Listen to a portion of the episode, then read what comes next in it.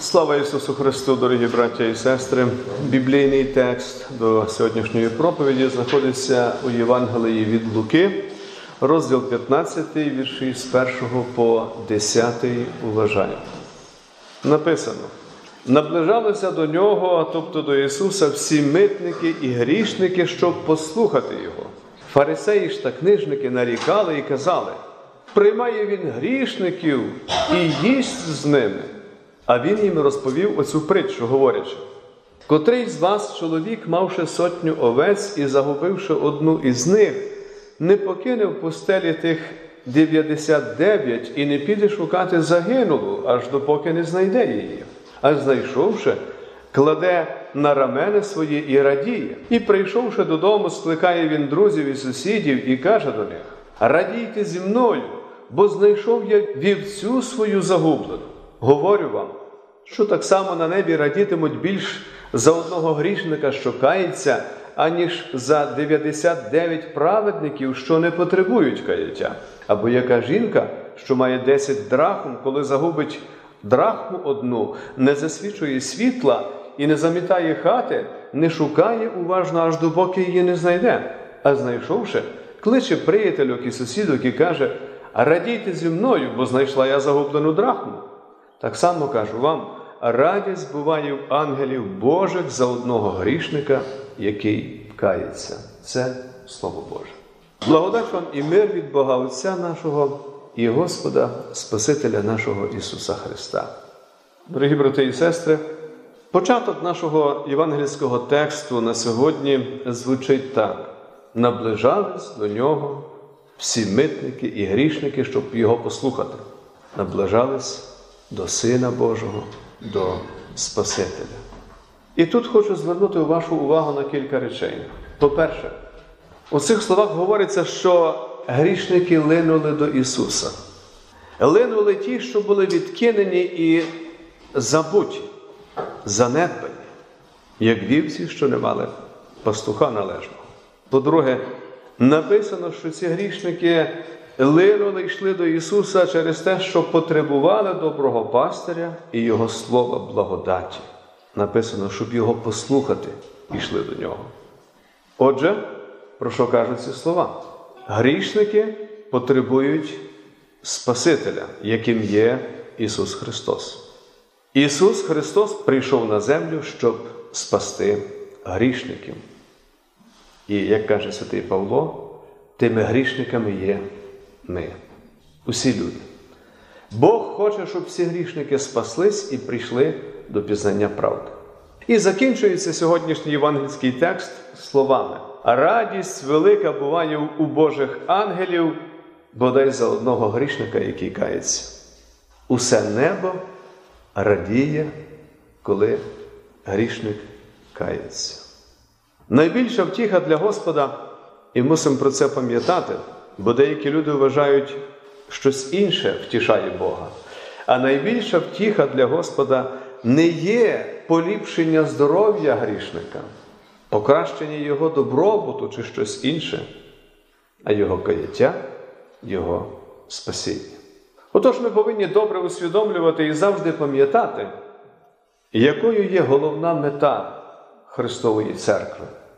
На думку одних людей, або деяких людей головним завданням церкви є спорудження величних храмів і догляд за ними.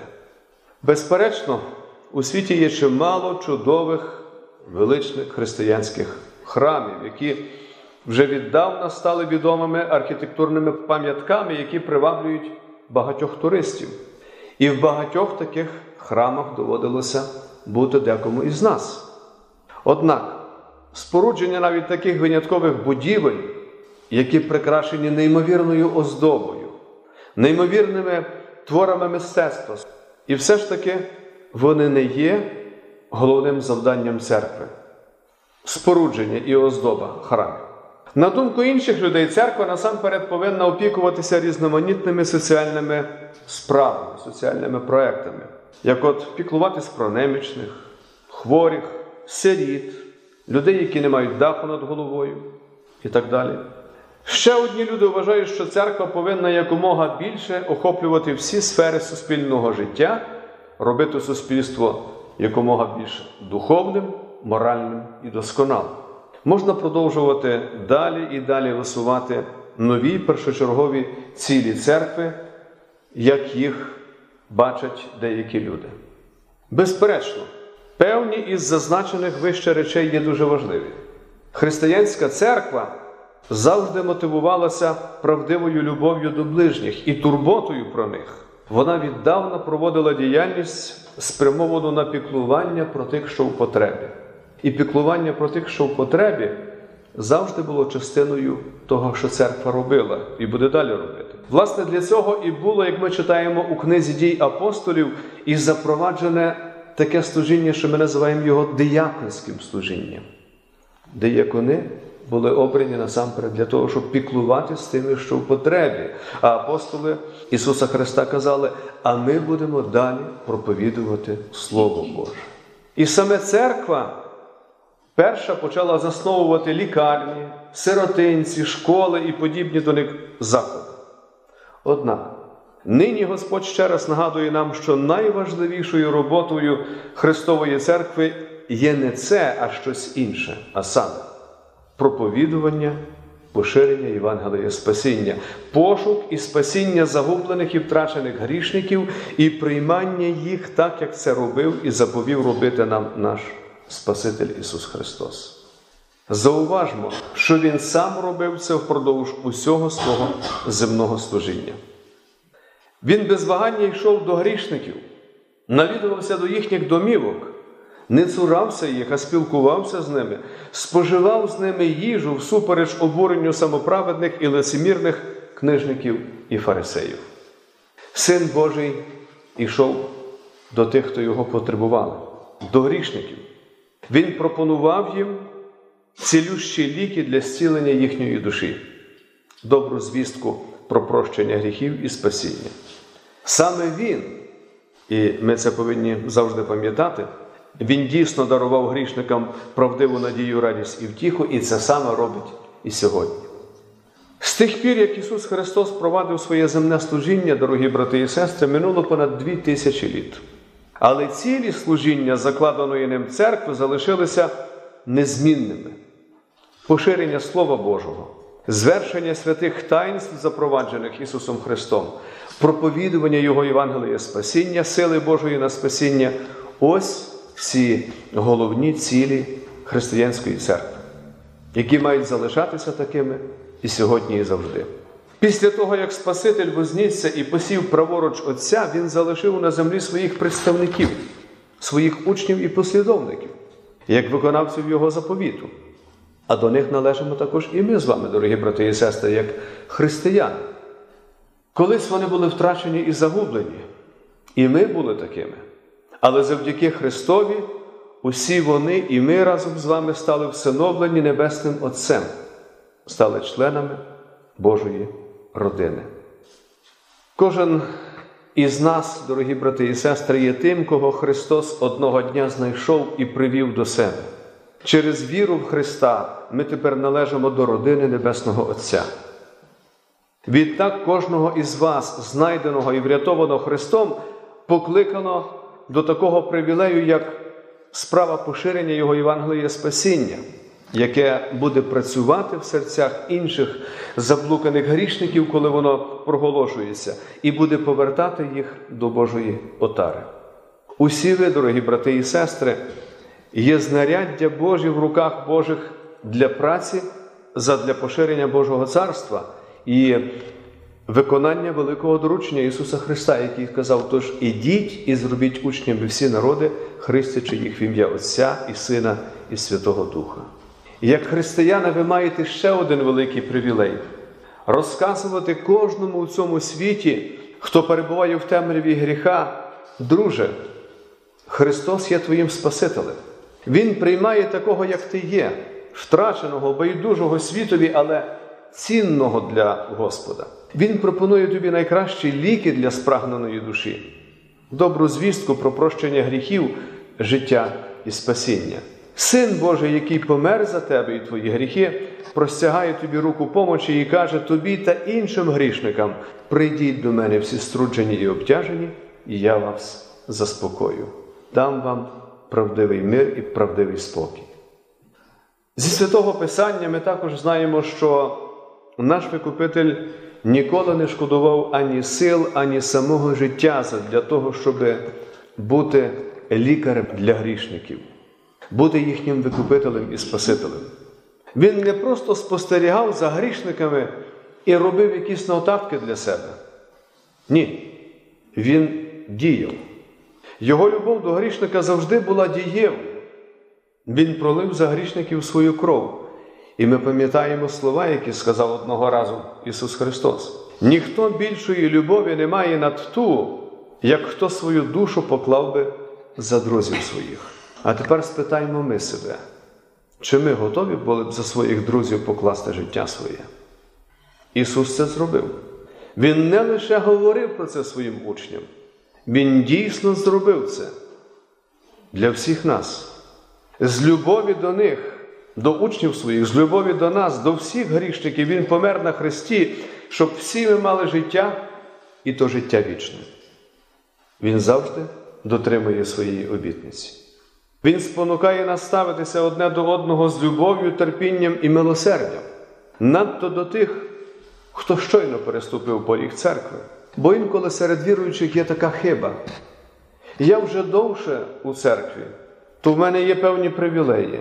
Якщо стосується, можливо, обрання до якоїсь ініціативної групи в церкві, чи то до якоїсь е, праці на певній посаді, ми повинні звертати увагу на те, скільки часу людина є у церкві, якою вона себе виявила за той період. Але загалом, коли йдеться про спасіння, прощення гріхів і вічне життя, то тут немає різниці між тою людиною, що вже віддавна є членом церкви, і тою, що недавно стала нею. Отже, дорогі у Христі, пам'ятаємо, що апостоли кажуть, будьте гостинні до приходню.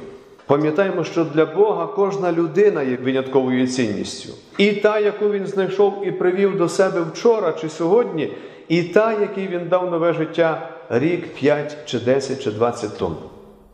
Божа ласка виливається на всіх однаковою мірою. Божа любов однакова до кожного із нас. Бо Христос є Спасителем кожного з нас. Дорогі брати і сестри, у сьогоднішньому євангельському тексті наш Спаситель нагадує нам також про те, що правдиве християнське життя завжди повинно містити каяття, бути сповнене каяттям. Бог не радіє, коли бачить фарисейство наше. Бог не тішиться, коли бачить тих, хто хвалиться перед людьми собою чи своїми справами чи чимось іншим, і хвалиться також цими речами перед Богом. Бог не тішиться, коли ми, нехтуючи пролитою кров'ю Ісуса Христа, називаємо себе безгрішними. А такі люди є, і можна від них почути: ні, я не вчинив гріха ніякого. Я не пригадаю, щоб я вбив, чи щоб я те чи інше зробив. Тоді нам і таким людям, що так вважають, і взагалі всім потрібно нагадати слова із першого послання святого Івана, який каже, коли говоримо, що не маємо гріха, то себе дуримо і правди у нас немає. Коли ми свої гріхи визнаємо, то Він, тобто Ісус Христос, вірний і праведний, щоб гріхи нам простити і очистити нас від усякої неправди. А якщо кажемо, що не згрішили, то чинимо із нього неправдомовця, і Його слова у нас немає. Якщо людина каже, що вона без гріха, то означає, що за неї Христос не помер. А святе Писання каже, що помер і за всіх грішних.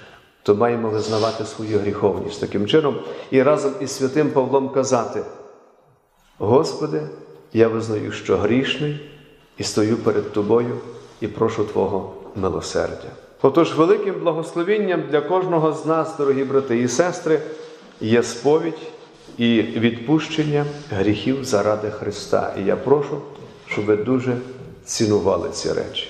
Дорогі друзі, остерігайтеся гріха і фарисейства не лише у світі, але також всередині себе.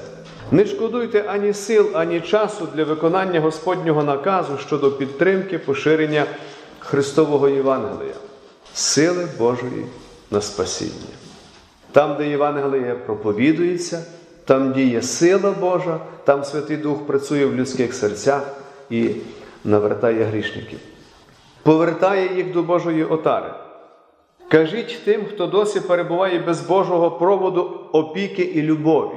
Христос запрошує вас до весільного столу. Він хоче, щоб ви були членами Його родини, Божими дітьми, щоб ви могли споживати Його найцінніші дари тіла і крові і перебувати в Його церкві повсякчас, святкуючи Його вечерю.